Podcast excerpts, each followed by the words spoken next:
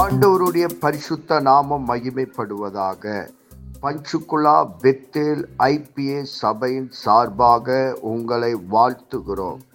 இது தினசரி வேத தியானம். இன்றைய வேத தியானத்தை கேட்டு ஆசீர்வாதங்களை பெற்றுக்கொள்ளுங்கள். கத்தர் உங்களோடு பேசுவாராக.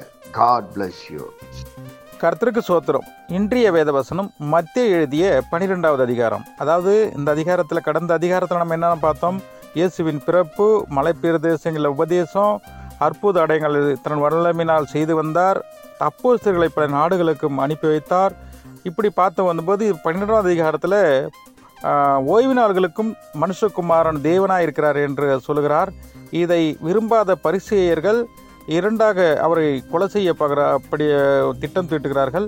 பிறகு அவர்களுக்குள்ளே இரண்டாக பிளவுபட்டு ஒருவர் அவருடன் சேர்ந்தும் மற்றவர்கள் அவரை கொலை செய்ய துடிக்கிறார்கள்ங்கிறத அறிந்து அந்த இடத்தை விட்டு நகர்கிறாங்கிறத பார்க்குறோம். ரெண்டாவது சொல்கிறாரு மனுஷருக்கு எந்த விதத்திலாவது நீ பாவம் செய்தால் அது உனக்கு மன்னிக்கப்படும் என்று சொல்கிறார் அதே மாதிரி பரலோகத்தில் இருக்கிற பிதாவுக்கு நீ எந்த ஒரு விதோ விரோதமாக அவருக்கு விரோதமாக எந்த ஒரு பாவமும் எந்த ஒரு தூஷணமும் செய்தால் அதை உனக்கு மன்னிக்கப்படுவதில்லை என்று சொல்லிவிட்டு இன்னொன்று வச்சு சொல்கிறாரு மனுஷகுமாருக்கு விரோதமாக நீ எந்த ஒரு விதத்தில் பாவம் செய்தாலும் உனக்கு மன்னிக்கப்படும்.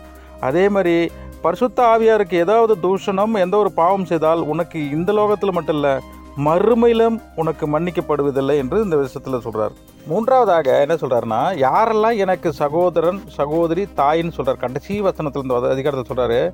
யாரெல்லாம் பரலோகத்தில் இருக்கிற என் பிதாவின் சித்தத்தின்படி நடக்கிறார்களோ அவர்களே எனக்கு சகோதரனாகவும் சகோதரியாகவும் தாயுமாக இருக்கிறாங்க. அப்படின்னு சொல்கிறார் இப்போ இதில் என்ன சொல்கிறாருன்னா யாரெல்லாம் உண்மையாக நமக்கு சகோதரனா சகோதரியாகவும் தாயமாக இருந்தாங்கனாலும் அவங்க என்னுடைய பிதாவின் சித்தத்தின்படி நடக்கலைன்னா அவங்க உண்மையாக என்னுடைய அப்பா அம்மாவாக இருந்தாலும் அவர் எனக்கு அப்பா அம்மா கிடையாது. அப்போ யாரெல்லாம் அப்பா அம்மா தாயின் சகோதர சகோதரன் சொல்லப்போனால் என்னுடைய தா பிதாவின் சித்தத்தின்படி நடக்கிறாங்க இல்லையா? இங்கே நம்ம வசனத்தை ஏ- கை கொண்டு கர்த்தராக இயேசு கிறிஸ்து ஏற்றுக்கொண்டு நம்ம சபையில் வழிநடத்து செல்கிறாங்க இல்லையா? அவங்க தான் நமக்கு உண்மையான சகோதரனாகவும் சகோதரியாக இருக்காங்கிறது இந்த அதிகாரத்தில் நல்லா கிளியராக சொல்கிறாரு சரி நாமளும் சகோதரன சகோதரியாக நம்ம யாரெல்லாம் ஆண்டவராக கர்த்தராக இயேசு கிறிஸ்து ஏற்றுக்கொள்கிறார்களோ அவர்களே நம்ம சகோதரனாம் என்று எண்ண வேண்டும் என்று சொல்லுகிறது. இந்த வசனத்தை உணர்த்துகிறது. வசனத்தை முழுசும் படிப்பும் தியானிப்பும். கர்த்த தம்மை தம்மை ஆசீர்வதிப்பார்கள் ஆமை நாம் ஜெபிப்போம் பரலோகத்தின் தகப்பனே இந்த ஆசீர்வதிக்கப்பட்ட காலை வேலைக்காக உமக்கு நன்றி சொல்லுகிறோம். இந்த வேத வசனத்தின் மூலமாக எங்களோடு கூட பேசினதற்காக நன்றி. இந்த வேத வசனம் எங்கள் வாழ்விலே கிரியை செய்வதாக உம்முடைய நாம மகிமைப்படுவதாக இயேசு கிறிஸ்துவின் நாமத்தில் ஜெபிக்கிறோம் எங்கள் ஜீவனுள்ள நல்ல பிதாவே ஆமேன்.